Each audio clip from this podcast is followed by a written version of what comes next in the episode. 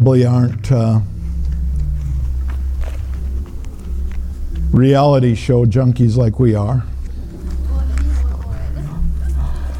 Uh, but you know, Survivor started, and uh, and I we, we got a flyer from Winterset uh, today from their. Uh, they're going to be putting on a youth um, weekend coming up here after football and stuff is over. I didn't catch the date of it, but I, I just caught the uh, who their speaker is going to f- be. Um, if you're watching uh, Survivor, if you're going to, um, it's on right now, as a matter of fact, and, and but that's what you record things for. Uh, but there's a young lady that's that's in it. Um, she's a blonde and and uh, Nicole graduated from Rhema with her, and her name is Sunday. And anyway, she's the youth minister up at uh, Mac Hammond's church up in in Minneapolis. And so, if you get a chance to see it, uh, give it a, a look see, you know. And so, and, you know, she is blonde.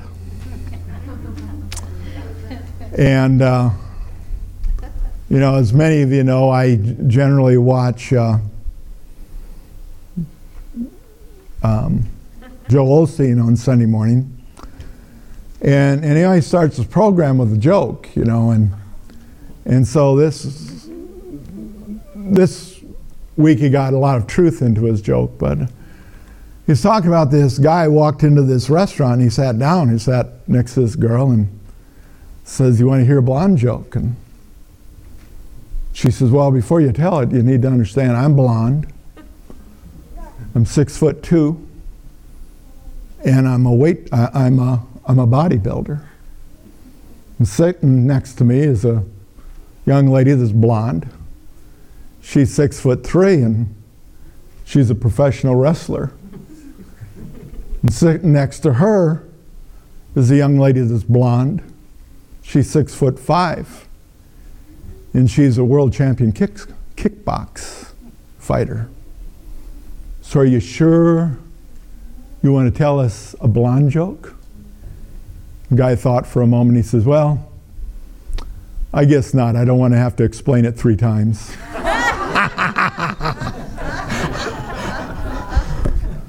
so, anyway, everybody say, We love you, Pastor Dave. Okay, uh, we're going to finish up our lesson from last week, and so. Uh, um, uh, so uh, the, the one sheet that you have, um, Roman numeral whatever, um, four. And, and so we're going to pick up kind of where we left off last week and uh, hopefully get through it and our lesson from tonight. And so in Colossians,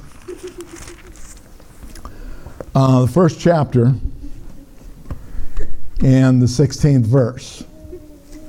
It says, For by him all things were created that are in heaven and that are on earth, visible and invisible, whether thrones or dominions or principalities or powers. All things were created through him and for him. And so we, we were talking, we ended up last week talking about how, you know, the different attributes of Jesus and so forth, that he had three pri- primary roles. He was, he was Savior, he was our mediator, uh, he's our priest. Um, you know, and the scripture talks about how he was the son of David, that it was prophesied that he would be the son of David and so forth. But then let's look at that, that 16th verse and let's look at, uh, in your notes, I've got the, the literal translation of it, which includes um, some of the Greek words and so forth, and it says, for by, otai, because of, or by means of. And so for by, or because of, by means of him, all things were created. And so it's through Jesus that all things were created. In the beginning was the Word, and Word was with God, and Word was God, and Word became flesh. Genesis, we talked about that, how um, the Word was spoken The worlds were created out of the spoken word. Um, him, all things were created, uh, ketzo, or formed, shaped, received creation. Um, in other words, it's a passive voice. that received creation that are in heaven and that are in earth, visible and invisible, whether thrones or dominions, principalities or powers. And so all of creation was created by the spoken word. Here it talks about the visible. The visible is the world. The invisible is the, is the heavens. And so Jesus, the spoken word, created all of those things. Um, it talks about uh, thrones and dominions. It's talking about um, the visible once again. And then it talks about principalities and powers. And that's talking about the invisible. Now, the significance of this is that later on we see that all authority has been given unto us over all, create, all of creation. So we have authority over the visible and the invisible. And so the visible, where it's talking about thrones, it's come from the word thros. And this is government system that we see operating every day in nation states. So that thrones is talking about the government systems. Dominions is talking about the people that sit on those thrones or those individuals that are in authority, those individuals that are in control. It's the actual people that are being talked about. Then it says, it talks about the invisible and talks about principalities, arche. And so that's talking about the uh, demon rulers that control um, the world system. I made reference to it last week that I'm more convinced than ever that uh, uh, of demonic influences uh, because human beings wouldn't treat other human beings the, the way that they do unless there was something, some other force that was involved in it. And I'm convinced that it's demonic forces. And so, you know, it seems like everything's out of control. And the reason everything seems to be out of control is because it is. And uh, Satan is the author of chaos.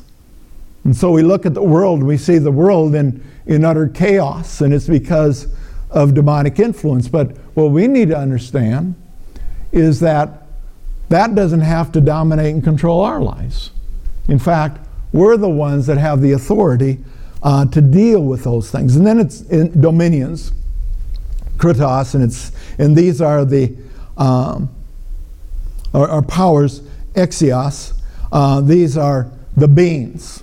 It includes Satan, includes uh, all of the demonic entities that uh, he rules over, but they have no authority over us.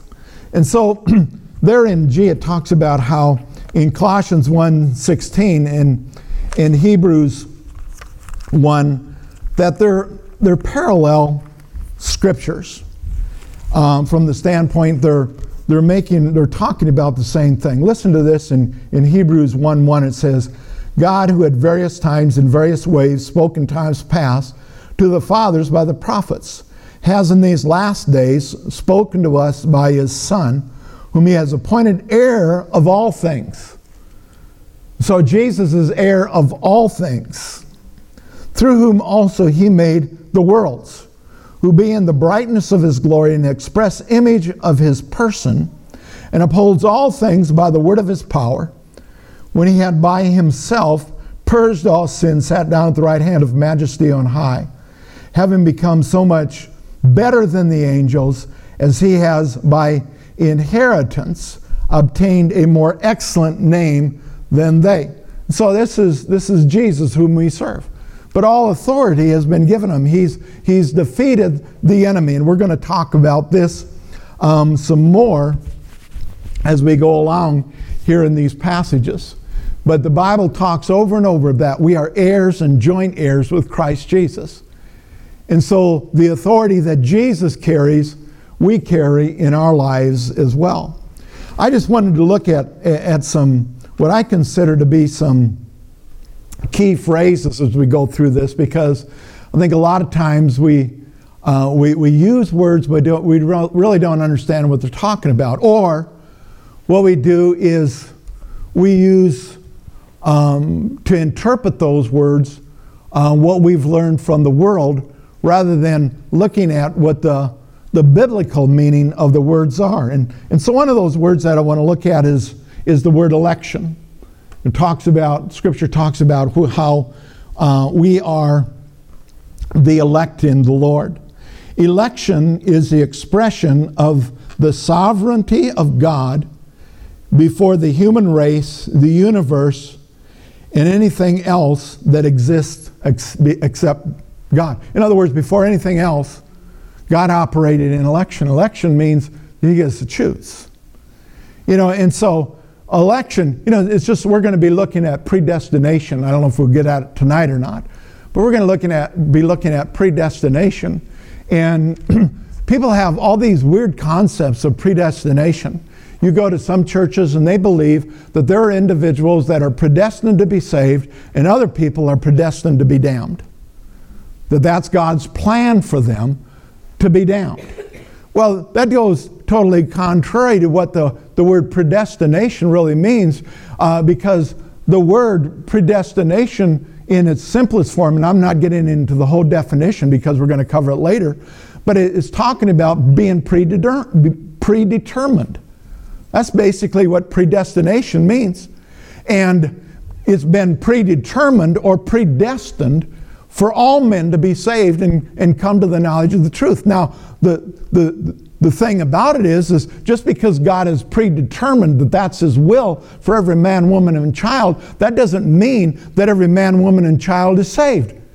Because there's those that choose not to be saved. There's chose, those that choose something else. There's those that have bought the lie that it doesn't matter what you believe as long as you believe something. Let me tell you something. It matters what you believe. Jesus is the way, the truth, and the life, and there's no other way to the Father but through Him. And people say, what, but Pastor, that's extremely narrow minded. Narrow is the way that leads to life, broad is the way that leads to destruction. And so we have a choice. Do we take the narrow way or we take the broad way? Well, what you're going to hear about here is the narrow way because I believe that the narrow way is the only way that leads to eternal life, and that's putting our trust in Jesus. Election is also the expression of God's will for mankind before, well before anything existed. And so, before anything existed, God existed. And so, He was in a position uh, to uh, set things in orders. Um, Grace's provision, I like, I like this terminology.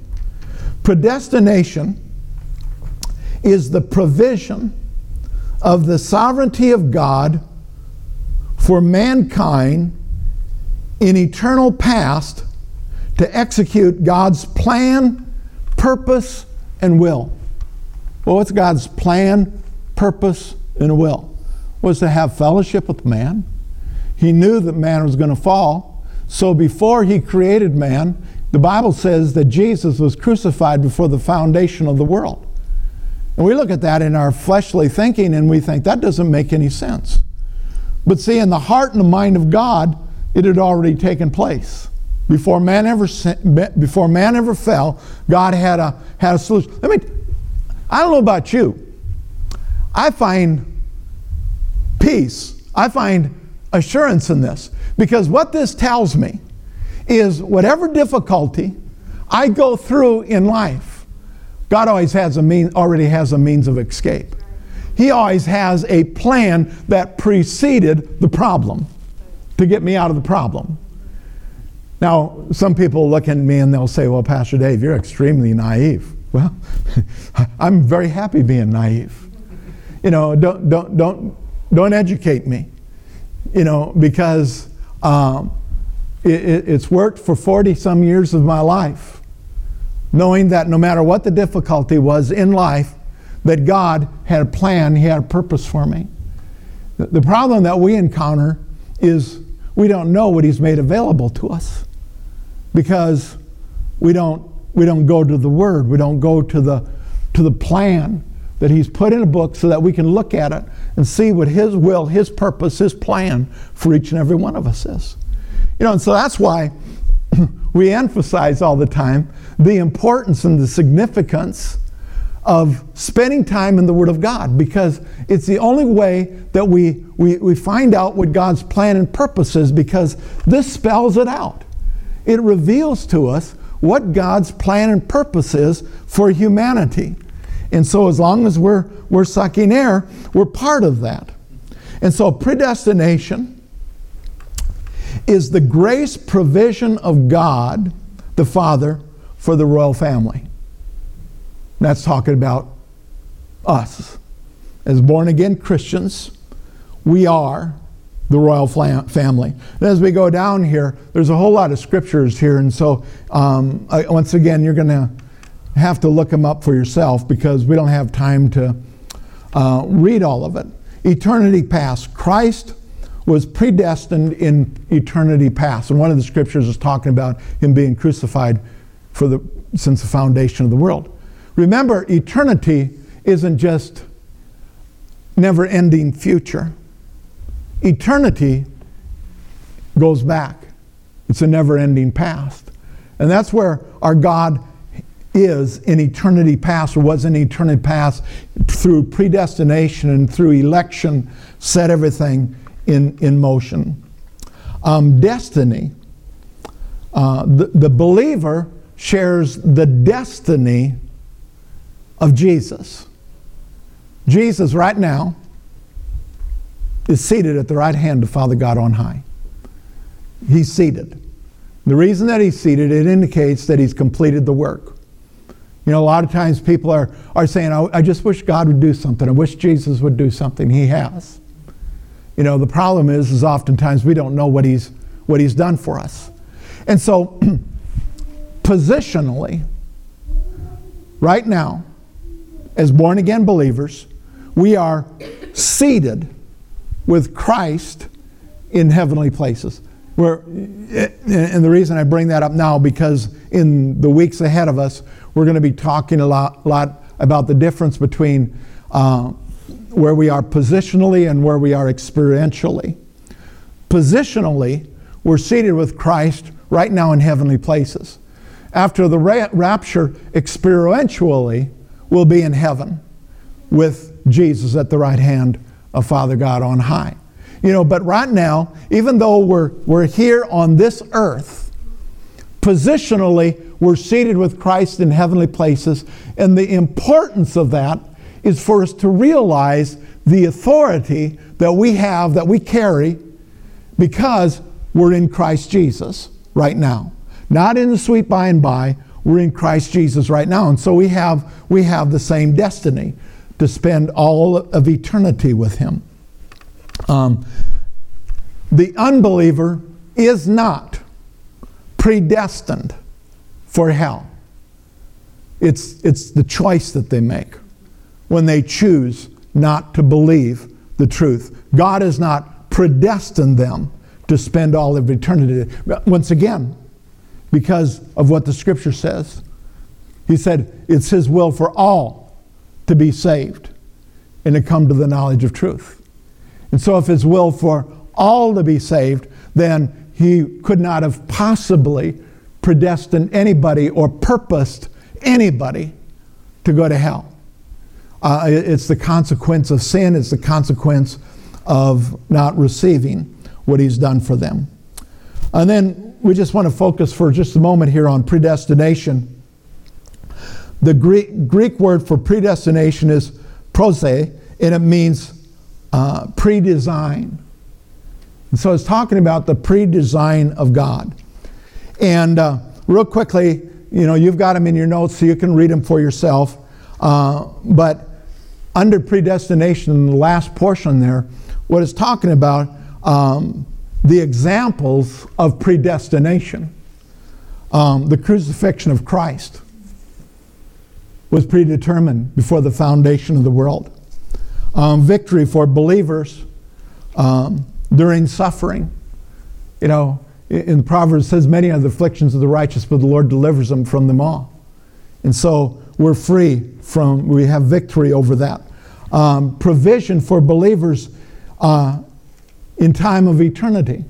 In other words, he's, he's made a way for us, and that, that way is to receive Jesus Christ as our Lord and Savior. If we believe in our heart and confess with our mouth that Jesus is Lord, we shall be saved and we'll spend all of eternity with Him. Um, grace for propitiation. Jesus was our propitiation. Jesus was the one who, who shed his blood, gave his life so that we could have victory in the abundant life. Um, the believer's life that was predetermined, uh, the life and work of Jesus, predetermined, predestined. Um, everything that's necessary for life and victory have been provided for each and every one of us uh, through the blood of Jesus. Oh, why are you doing this to me now? Quit it. And so now we're going to go ahead and we'll go to our, our new lesson, if I can find it.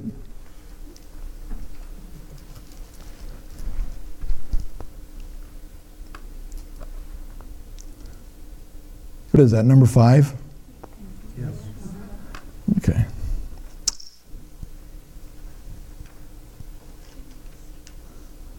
So we want to start talking about the sustaining power of Christ. He's our sustainer. We can't do it in our own strength and our own ability. We need Him to sustain us. And so in verse 17, in Colossians 1, it says, And He is before all things, and in Him all things consist. He's before all things, and in him all things consist.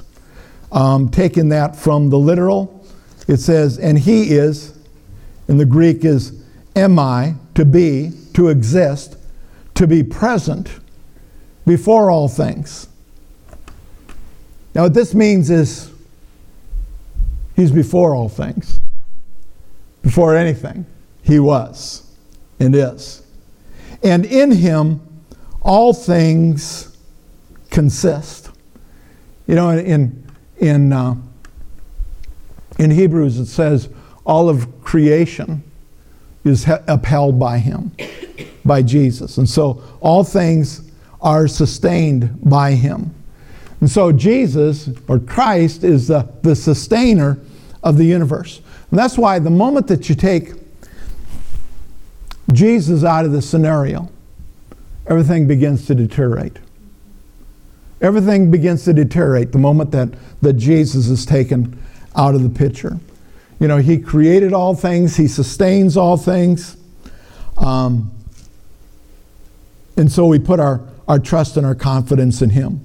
Christ holds the universe together. Now, get this for the sake of the church. It's for you and me. For the body of Christ. Uh, that's what that's what creation was made for. Isn't it an interesting thing that God created everything, and the last thing that He created was man. And so basically, what He did was He He created everything in preparation for man, for you and I. You know, Adam was supposed to he was supposed to rule, he was to oversee all of creation. But instead, he, he sold out. And, and so, creation was for man. You know, God didn't need it, but man needed it. And, and so it was created for, for you and I, and it's, it's sustained for you and I. When, uh, when God's work is complete, when every last soul is saved that's going to be saved. Um, this, this place is going to it's going to burn up. It's going to be nothing but ash. And there will be a new heaven and there will be a new earth.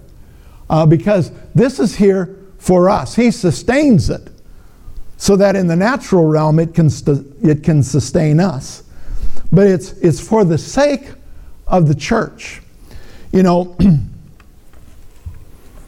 Now, don't, don't throw anything at me until I get done saying what I'm saying. You know, but science laws really don't exist. Because you really can't have a law unless you're able to enforce it.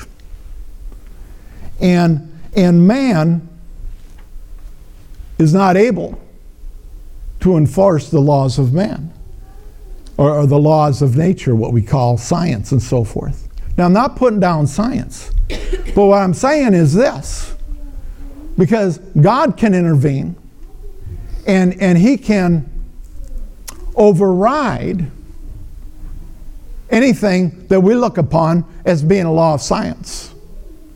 You know, uh, we have examples in the, in the scripture of people being translated. They're, they're taken from one place to another, and they don't have any benefit of a aircraft or anything else. You know, God is able to, uh, to override those laws. Uh, if, if you've ever been in a, in a situation where you were on the, uh, on the verge of an accident or, or whatever it may be, um, and there were, there were natural laws that were interrupted, or what we call natural laws, because the supernatural law of God supersedes it. And, and, and besides that, there's no way to enforce natural laws. But when we begin to talk about spiritual laws, God is the enforcer of it. And so he can enforce all of those laws. You know, I, I always use the law of gravity. You know, I talk about how, you know, whether you, you believe in the law of gravity or not, um, if you walk off the edge of the building, you're going to, you know, you, you, can say you don't believe it, um, but you're going to hit the ground.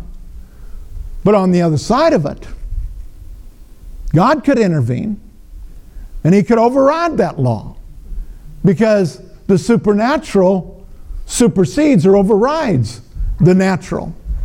And so um, science then makes assumptions. You know, we talk about creation and, you know, and, and most of those topics I really don't care that much about, you know, because they're, the, the best that they can do is produce uh, argumentative attitudes and so forth. But see, um, science makes the assumption that certain things had to take place. But see, God can do it with a word. God can do it with a word. And so, um, what we do oftentimes, what man has tried to do, is they've tried to make the word line up with science. And at that point, we've got it backwards. Because what has to happen is science has to line up with the word. And uh, the, the truth of the matter is, is when we really give the word its proper place, uh, it accomplishes that end. And then in verse 18, it begins to talk about Christ the head.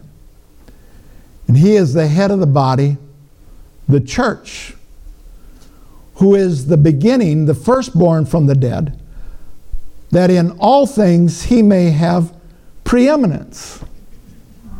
Jesus is the head of the body, the church. And so, looking at it again in your notes from the literal translation, and he, Jesus, is eimi, It means to be, to exist, to be, to be present. Jesus is, Jesus exists, Jesus is present. The head, kepal, the supreme rank. It's talking about rank. He is the supreme rank of the body, sunai, the church, ecclesia who is the beginning, the firstborn, protokos, from Ek, out from the dead. He is the first out from the dead. You know, and the significance of that is if there's a first, there's a second, there's a third, there's a fourth. He's the head, we're the body. He's the number one rank, we're the church. That in all things he may have preeminence, protuo, the highest rank, that in all things he may have the highest rank. That's what that's the position that Jesus carries. Even uh, you know, we, we talked was the last week or the week before, we talked about the Trinity and so forth. Even within the Trinity, they've given Jesus, even though they're equal, Jesus has been given preeminence. You know, because it was given unto Jesus to judge. The Father said, Jesus is going to judge. Jesus says, I don't want to judge you. I'm the Word. Judge yourself according to the Word, the highest rank. And so when we look to the Word of God and we accept the Word of God and we believe the Word of God, we're already been judged. We don't have to worry about being judged again because we've judged ourselves according to the Word. The, read, uh, the word uh, kepo for head is used in many New Testament passages to refer to the highest rank. And you can look those passages up for yourself. It'll be talking about somebody who is the highest rank, is talking about that position. Jesus is in that position of the highest rank. The head of the church is in heaven, the body of the church is on earth. The head of the church is Jesus. He's in heaven. We're the body of Christ, the church here on earth. Now, if a body's functioning correctly, even a physical body, if it's functioning correctly, it's receiving proper wavelengths or messages from the brain to tell the body what to do. You know, if there's a, a severe injury or accident and, and that's damaged in any way, oftentimes the person will lose um, part of their abilities.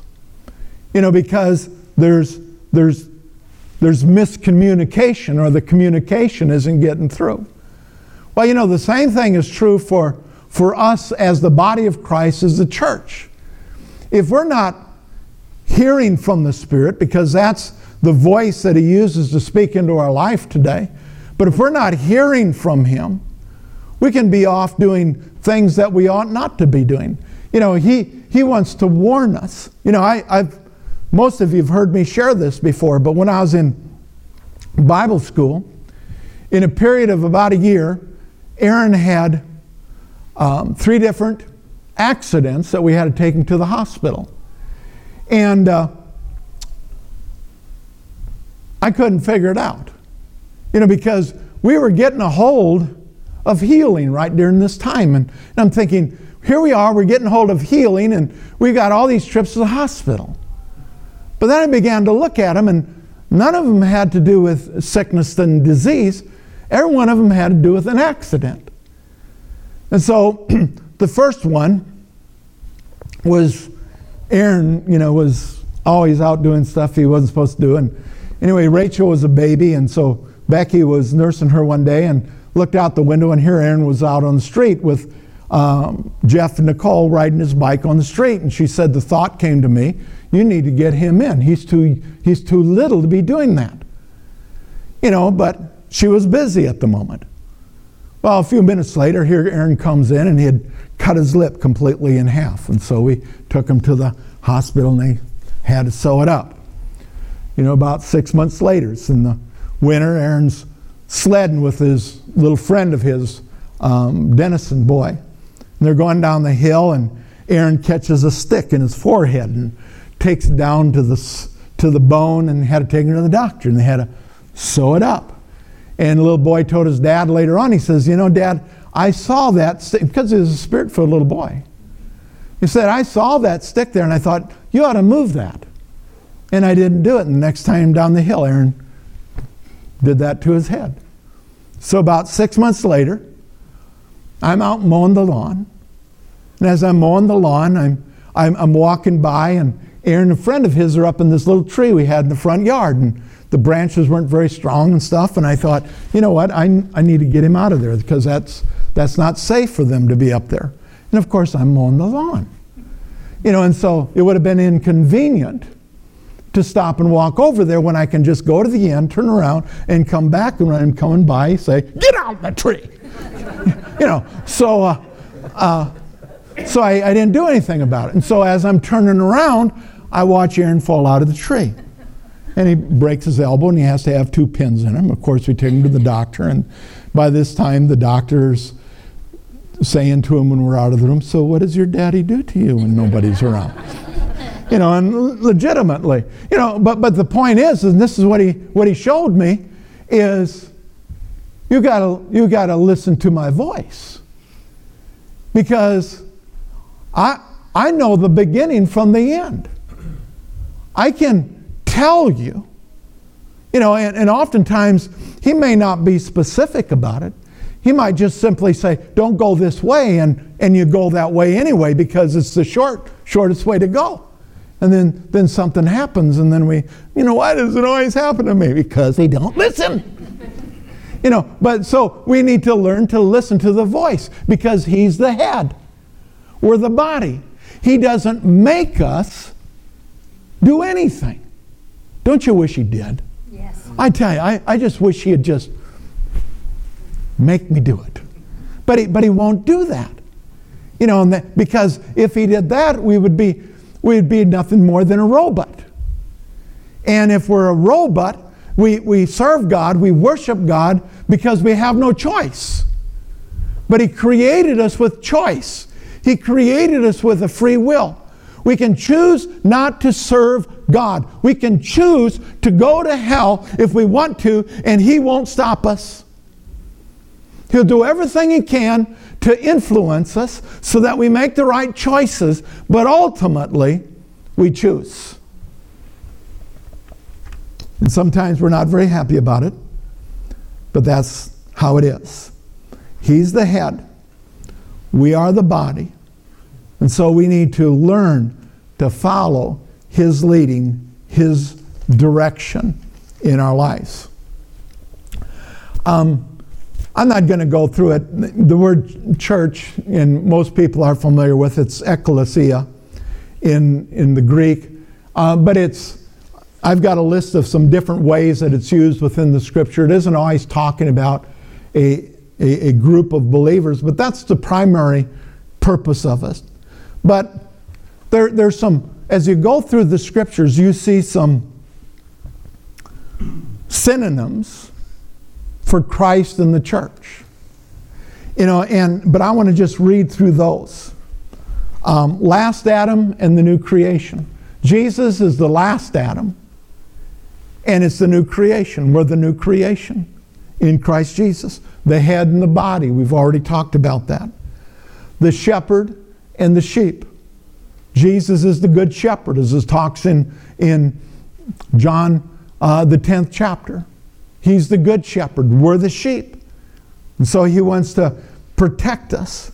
The vine and the branch. It talks about how the branch cannot sustain itself once it's disconnected from the vine. And so we get our nutrients from the vine and how it, how it works together. But, but every one of these examples show us another way that, the, um, that Jesus is the head and we as the body function together and how we are dependent upon Him.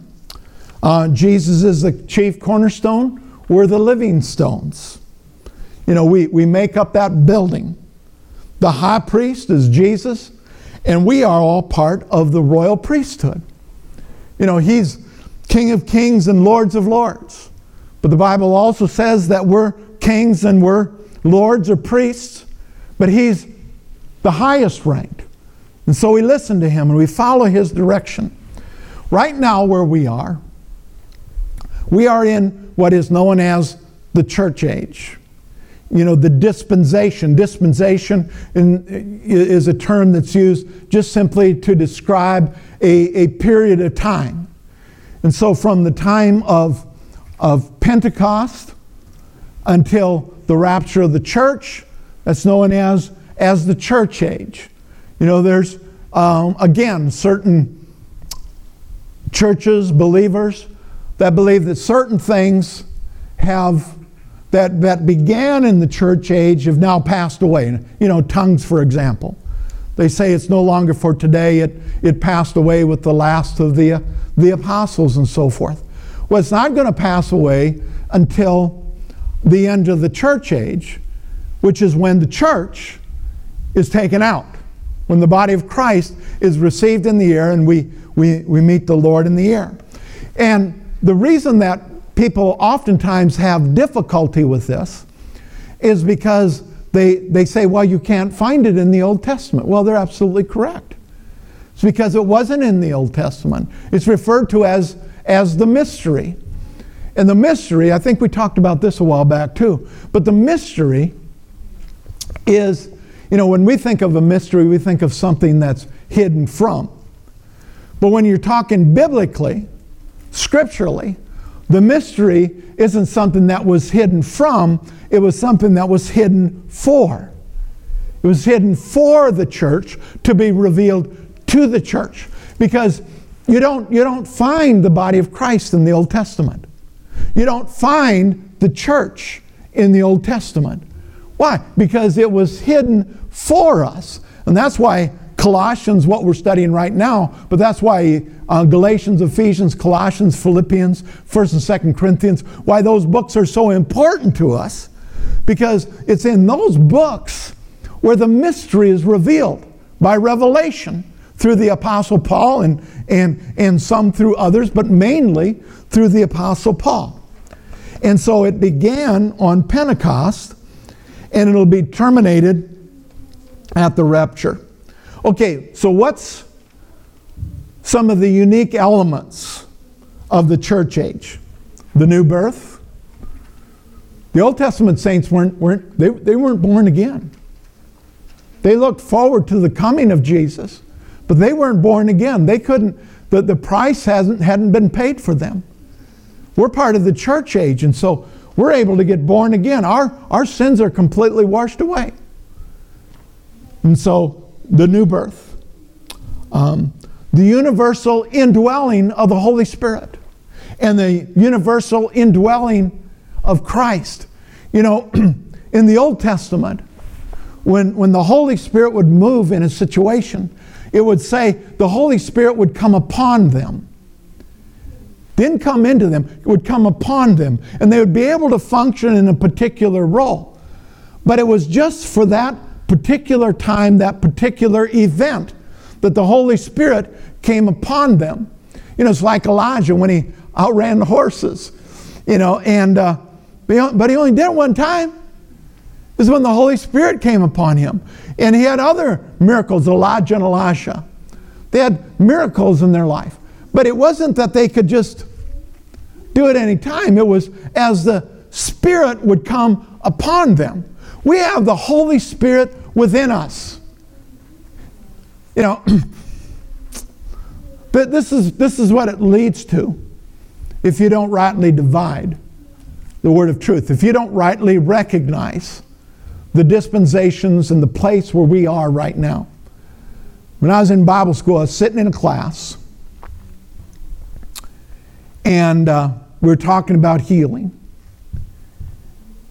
And uh, one of the intellectuals made this statement. He said, uh, Well, if we're going to pray for people, before you pray for them, you've got to pray and ask if it's God's will to heal them.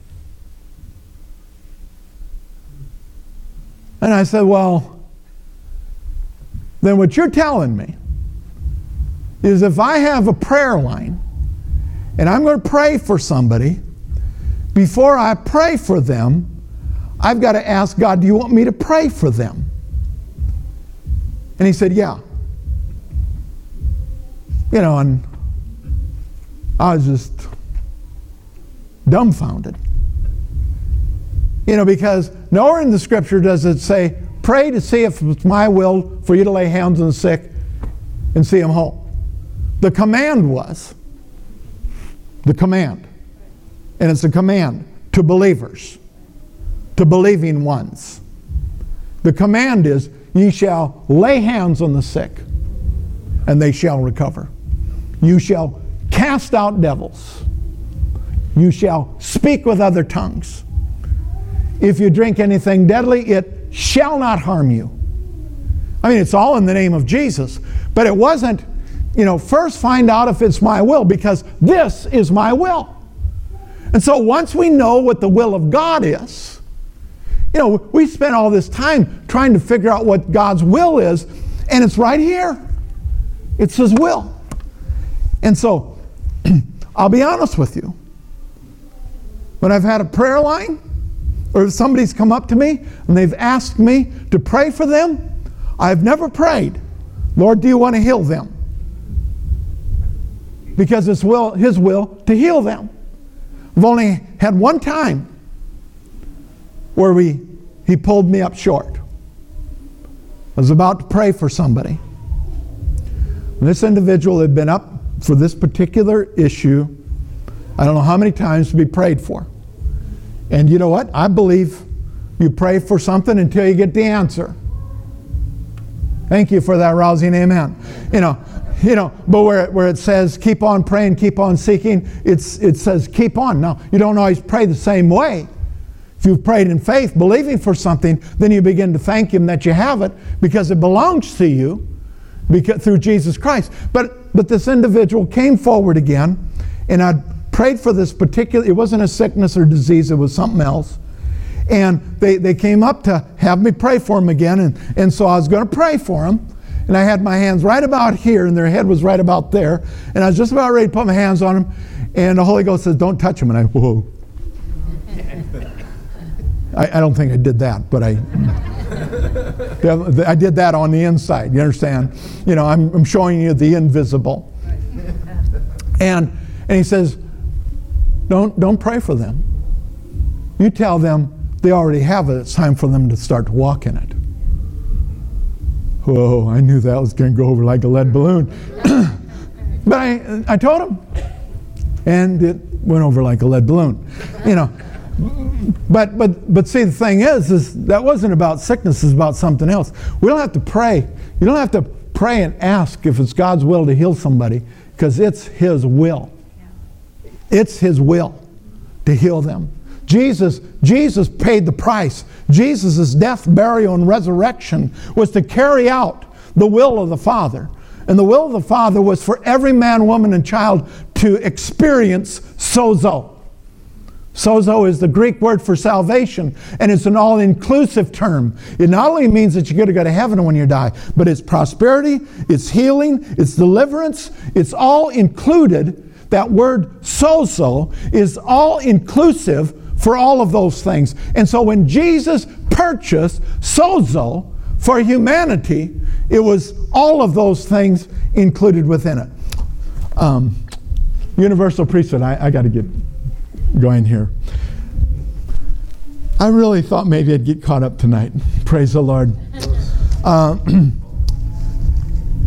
oh, no, we're not close. Uh, every believer represents Christ in his full time Christian service. You say, well, I guess that excludes me. I'm not in full time Christian service. Well, yes, you are. Your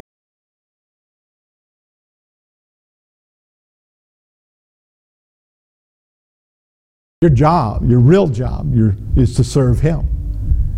And so that may be at your work, that may be whatever it may be, but all of us, we're called to the ministry of reconciliation. And that is in a position that we step into just when it's convenient or I have spare time. We walk in that all the time. Uh, a supernatural way of life. This is, this is for the church age a supernatural way of life, being led by the Holy Spirit. That's what I was talking about with the accidents with Aaron. That's what I wasn't doing. It was available to me, but I wasn't walking in it. That's available to each and every one of us if we choose to, to hear his voice. But we say, but Pastor, I just I just don't hear his voice. Yes, you do. He says, My my sheep Remember, shepherd, sheep? My sheep hear my voice, We know his voice. The problem is, is we don't listen. Now, maybe we've heard his voice and we've not, we, we've ignored it so that we don't recognize it. But we need to learn to listen for that voice so, so that we learn to hear that voice, listen to that voice, follow that voice. I don't know why I'm kind of into, you know, back in Bible school right now, but, you know, when I was going to Christian Outreach School of Ministries, when I was in Bible school, you know, we moved down there. I had, we had four kids, and, and uh, I got a job right away working for a, a plumber, John's Plumbing and Heating out of uh, Arnold, Missouri.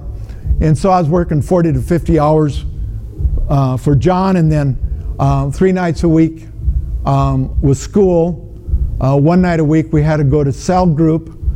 Um, Saturday mornings we, we had to put in every week at least four hours of outreach ministry. And uh, then church took up two thirds of the day. You think, I'm long winded. You should have been down there. You know, one time when we had to turn the clocks, we turned it to the turned it the wrong direction. So we didn't get to church an hour late. We got to church two hours late, and I was still there for 45 minutes of the sermon. You know, and I'm not exaggerating. You know, but but anyway, so my life was chaos. You know, and and in the midst of it, I'm still trying to be a a father and a husband to some extent, and and, and, and so I sat down with my one instructor, his, uh, Worley was his name, he was a four square pastor, and I said, The greatest need that I have in my life, and I said, I'm really not trying to get out of anything. But I said, the greatest need that I have in my life is I don't have time to pray. And I said, This is what I would like to do, and this is what I'll do for you if you will allow my prayer life to be my outreach ministry, I will lock myself in our bedroom for four hours on Saturday and I will pray. But I said, that's the greatest need that I have in my life. And he, he looks at me and he says, I tell you what,